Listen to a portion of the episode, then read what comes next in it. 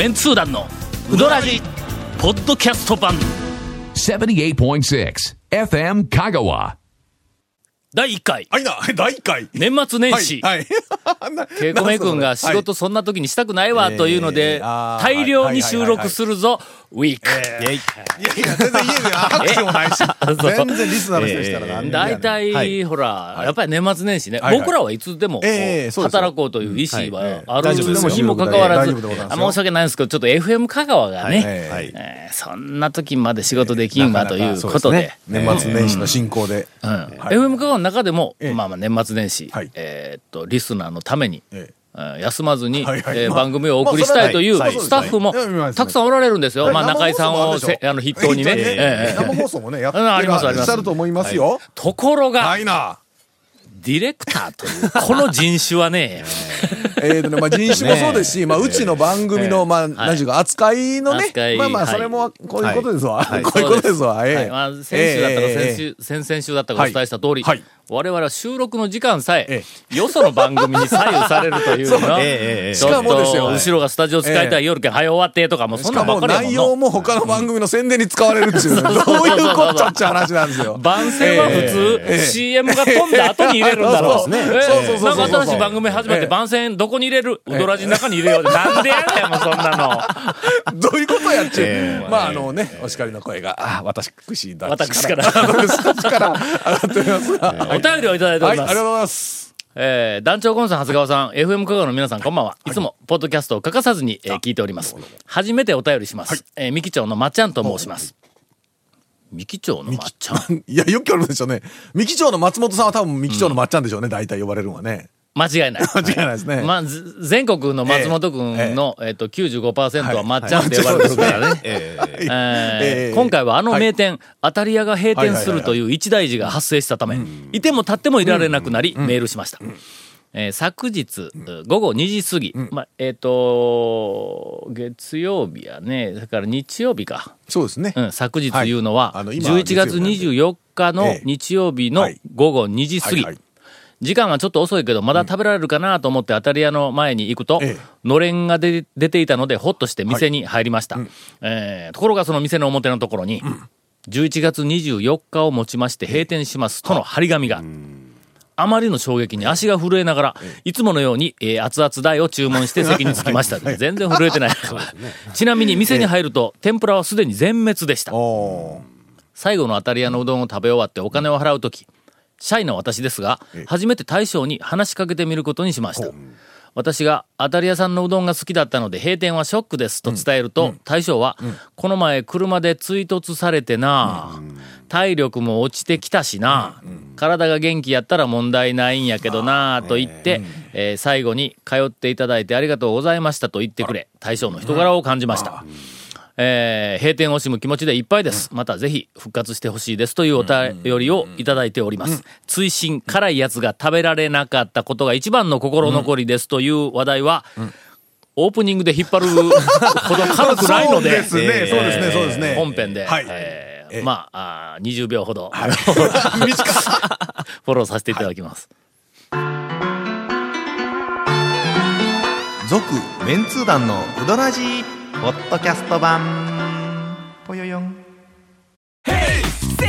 イレンタカーローカルレンタカー。ヘイセイ、どんな借り方があるん？ウィークリー、マンスリーレンタカー、キャンピングカーとかある車全部。欲張りやな。ヘイセイレンタカー。24日の昼11月のね、2時頃、行ったそうですが、私は24日の1時12分に行きました。ちょっと前ですね。このその前の日の土曜日がちょうどインタレストの最終の構成修正大会だったんだ。で、朝の9時から松本くん家に行って、でそこから結局俺が帰ったんが翌日日曜日の午前2時半だった。もうずーっと、まあそっから昼、夕方、夜、深夜、翌日の早朝までずーっとまあ、その間ちょっと山田屋に行きましてね、行っとるから、はいはい、4人ぐらい学生2人と俺と松本くんで山田屋に行ったら、まあ山田の近くというかあっちですからね、そうそうそう、デザイン事務所の近くなんで、でとりあえず、はい、まあともくんおすすめの、はい、山田屋に行けば天ぷらうどん、長谷川ともくん、はいはいはいはいはい、ともくんです、はい、エビが大きいのが一本ドン乗ってきますよとかって言うから、あんたまあしょうがない、もうそれは頼み、それからともくんおすすめのおでんのね、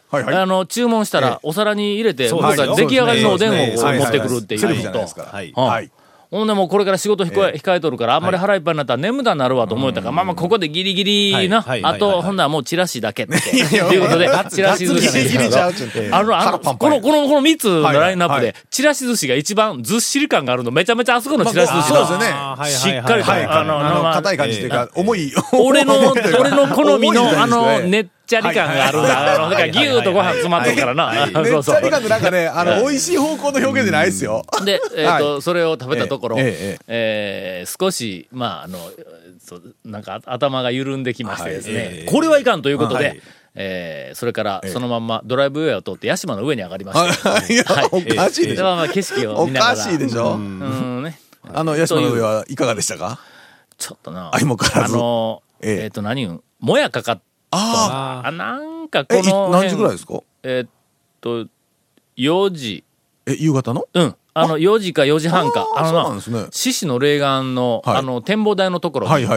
三脚を立てて夕日を撮影しようとしているおじさんが2人おったわけや。でも沈みつつあったから、まあ大体そんな時間だろう、4時半とか5時、今だったらそうですね、5時にはなってなかったと思う。そうですね、前ぐらいな。で帰ってそこからまたずっと延々と翌朝まで仕事をして、で2時半頃帰って3時ぐらいに俺寝て、でそこからまたもう抱えとる仕事が他のやつがあるからって、ああやりよってどれだけ、眠いか睡眠不足か体力不足かというところで1時に、あかん最後のあたりはもう行っとかないかんと、でもう一番最後で、しかも時間ももうほぼ、最終日の最終時間あたりやんか、もう1時過ぎると、それ超えるともうひょっとしたらなくなってたりという可能性、で前の日から数日前から聞いとったんや、もうあたり屋が辞めるっていう噂が流れたら、お客さんがえらいたくさん朝から来ているらしくて、これ下手したら1時でももうないかもわからんと、ないならないに俺入っていって、タオダが入って、そうだよ。今当たり屋でもできますか、それが。怖い怖い。それはもうほら大将が仕事が終わった後やから、ちょっとお話でもできるかなと思って。食べるのではなくてね。なかったらなかったでもしょうがないから、お話だけをして、で帰りにもう泣く泣く清水屋に寄って、あ休みかに清水屋日曜日休みやった。日曜日定休みですね。定休みだ。どっかで帰ろうかなと思ったら、天ぷらがこのまっちゃんの言う通り。もうすでに1時過ぎだからもう全くなかった。でもうどんだけ食べて、お客さんが結構いらっしゃったんですね。台を嫁さんと2人で行って台2つ食べて帰ってきました。やっぱり事故で体が痛い言うて言いよった。いろんなところでその交通事故によって体の調子がとかいうふうなことを言えるらしいとかいう情報が事前に流れとったんやけども、まあ僕の話を聞いた状況では、あれほんまですあれどうも、ほんでなんかムチ打ちっぽいなんか症状だったのかなんか知らんけども、でそれでしばらく休んでもまあ大丈夫やろうって、それでやりよったんだって。ほんでやっぱりもう全身に痛みがくるんやて、首だけじゃなくて、ちょっと何かが悪いとそれカバーするためにの、わかりますわかります。ほんでなんかしばらく頑張っとったんやけども、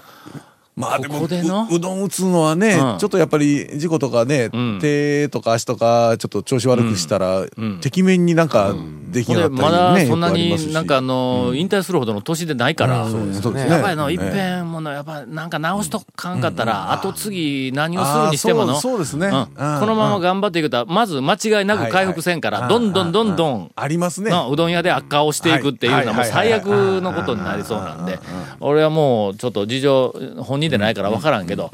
やっぱり一回休んで、それがまあ半年かかるのか1年かかるのか2年か分からんけど、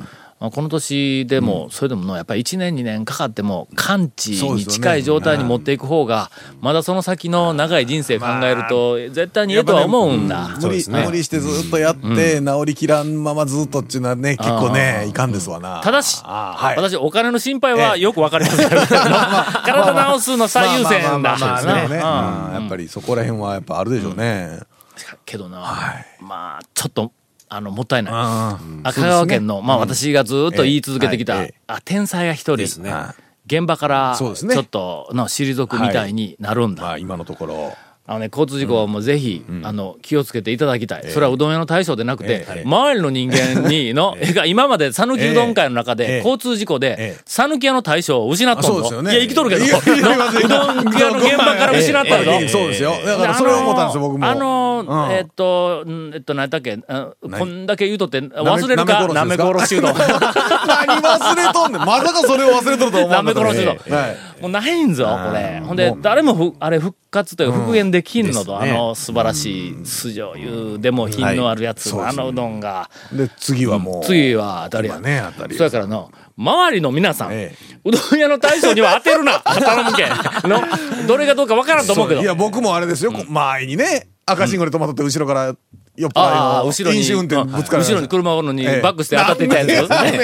すね。なんでやねん止まっとったっちゅうの、ほんまにもう。そうや、ゴンもなんかそれで当てられてムチ打ちにちょっとなったらしいんやけど、ムチ打ちとか記憶ないですからね、当てられた前後の。もちろんのその当てる方もの当てよう思って言っとるわけでないからそれはもうな気の毒なアクシデントではあるから、まあ双方とも気の毒なんやけども、そうやけどまあちょっともったいないな。あれですよ、赤ちゃん乗ってますみたいなんで一緒で、うどん屋の大将乗ってますマークはこれはやっぱり県が配布するべきや。うどん県とかで言うんだったらうどん屋の大将にシールを全部配って車に貼ってもらうぐらいの。なんだそれ見て気をつけな、絶対保護せなあかんぞ。なんかこんな失われていくのはもったいないなという思います。ただまあね、完治する可能性がまずあります。それから完治したらまだもう一回やれるだけのまだ年というか若さがあるんで、まあ少しだけほんの少し希望は持ちつつ、もしかしたらもうそんなにもう朝から晩まで打つのがしんどいんだったら、なんか後継者を養成する育成するみたいなところでなんか活躍の場があればね。大将自体がそんなにまあガンガン打つんじゃなくてちょっと管理とか見ながらね。見ながら。そういうの適当なうどんの、とりあえずうどんの形になったらええわという指導でないんで、川崎のあやを育て上げたんだからの。それがもう、おそらく教育の腕も一級品のはずなんだ。というね、方向もあるしということで、まあでも、まあ、残念ではありますが、もうしばらくちょっと。という一日というか、当たり屋の最後を過ごしてきました。ほんで最後に当たり屋の大将が俺に、いやもうほんまにタオさんには店作ってからいろいろお世話になって言うて、ほんでなんか初めてやなんか面と向かってお礼を言うてくれたんだ。だけど俺はそれを聞いて、ほんなら辛いやつ食わしてくれよ言うて結局辛いやつ食えんままやん。まあ大将からしたらね、それはできんだと。それとこれと話は別や。常連様のあれですからね。常連ちゃうからね。もう閉店まで常連様になってないからね。団長はね。今日だから最終日の、俺今思い出した。今日が来る一言があったんだ。なんすか。お客さんはもう割と引いとったんだ。け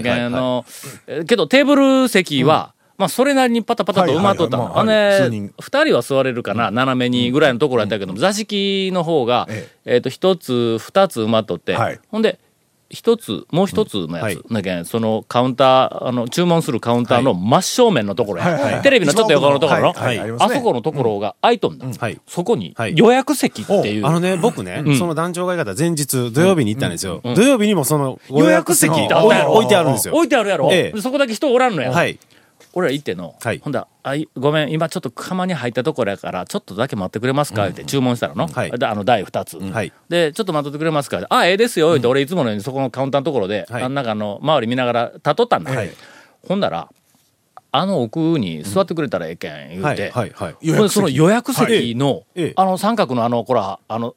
縦札みたいなのあれを取って、ほんでもうここに座ってくれたらええけん、いやいやそこ予約席やろって言ったら、いやここまあ常連さんが来た時のために開けとんや言うて、どうよこの一言、常連さんが来た時のために開けとんや、俺が行きました、その席をあの座ってくれて言いました、俺常連さんやん、なんで辛いやつ食えんのってまあとりあえずあの出来上がるまで、そこに常連さんじゃないけども、あんたは常連でないけども、そこに座っとって、できたら違う席で食えてなんでやろう。そういうことです。みたいなことでした。今日、あたり屋の追悼番組を本編でお送りしました。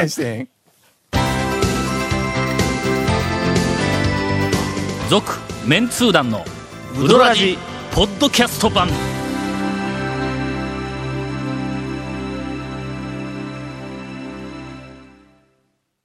エンディング、はい、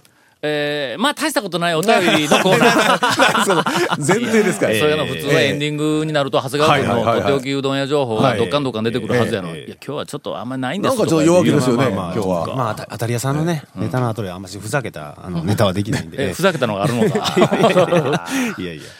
大したことない言うと読まれたお便りもちょっと辛いですよね。いや、なんだ大したことあるんですよ本当に。団長ゴンさん、長谷川さん、FM 香川の皆さん、こんにちは、川崎のモアイです。そばを食べることをそばをたぐると言いますが、言いますな。うどんではこのような粋な言い方はあるんでしょうか。そば好きに対してドヤ顔で言えるようなう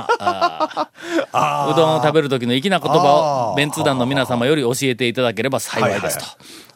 まあこれについてはそば、俺らちょっとよくわからん、はい、ゴーンがの、結構なんかそば文化みたいな、こいつうどんあんま好きないのだろ今週食べてないって言いますからね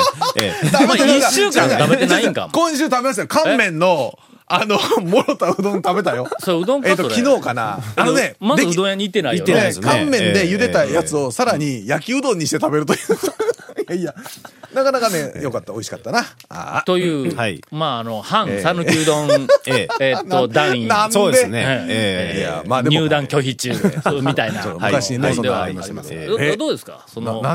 そばをたぐるうどんをなんなんや。粋な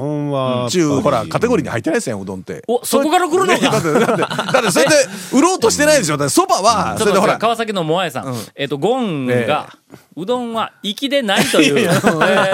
れ粋でないで何か愕然とするだから表現を今、粋がええかどうかね、粋っていうのがまあほら正解か間違いかという話はまたそれは別の話で、普通に考えたら粋はええで粋なやつやな、絶対褒め言葉やな。プラスの感じですね。お前何やそれ粋なやん言うわけでないやろ。そばは粋やというほらプロモーションで売り出したというか売ってますやんか。大体うどんちゃいますやん。まあね、だからまあうどんは粋な表現はするなとないじゃないんかな。いや今からでもね作りゃできるんかいね。誰も使わんと思うわ。なんでやろね。とりあえずうどんは粋ではありません。粋ではない。まあ粋な文化としては広まってないというか、広めようとしてないというかね。だからうどんに関していろんなものに、うどんに関わるほぼ全てのことについて粋な言い換えっていうのは多分ないと思うから。そうですよね。メニューでもないだろ。うどんでだってほら田舎のね、特に讃岐うどんなんか田舎のこうなんか田舎っちゅうか地場のね、香川県の讃岐のいう感じのもんですやん。分かったわ。やっぱりうどんはの粋っていうなんかエリアに入ってはいけない。入ってないからこそこういうほら製麺所型のね、ああいう素朴なおばあちゃんのところとかっていうのは、だってそばではああいうのはなかなかほらないですね。そばだってあんなとこ行ったってサムへ来たね、サムへなんちゅうか50、60のおじさんがこう眉間にしわ寄せて、こんななんか塗り物のこんな鉢でこうやって一個一個作ってみたいな、そんな感じですやんか。いききうどんの福田社長と一緒に福岡に麺のイベントに行った時、横に戸隠のそばの大将と弟子の若いのがおって、で俺が手伝いやで、福田社長がおって両方で同じように大根おろしを作るような準備時間中に、イベントが始まる1時間ぐらい前に、向こうは大根おろしでも若いのがこう大根をこうやってすりよったら、横からサムへ来た師匠がすり方が悪いとか言ってえらい注意しようんだ。もっとこう立てばっかりにこういったところをすれて、横で俺が福田社長に頼まれて、大根ぶつ切りしたやつをダイエーでこうできた、大根おろし器でチューキューチューって作りよるというあれを思い出しました、はい、まあそういう文化です。続、はい、メンツー団のウドラジポッドキャスト版。続メンツー団のウドラジは FM 香川で毎週土曜日午後6時15分から放送中。 You are listening to 78.6 FM 香川。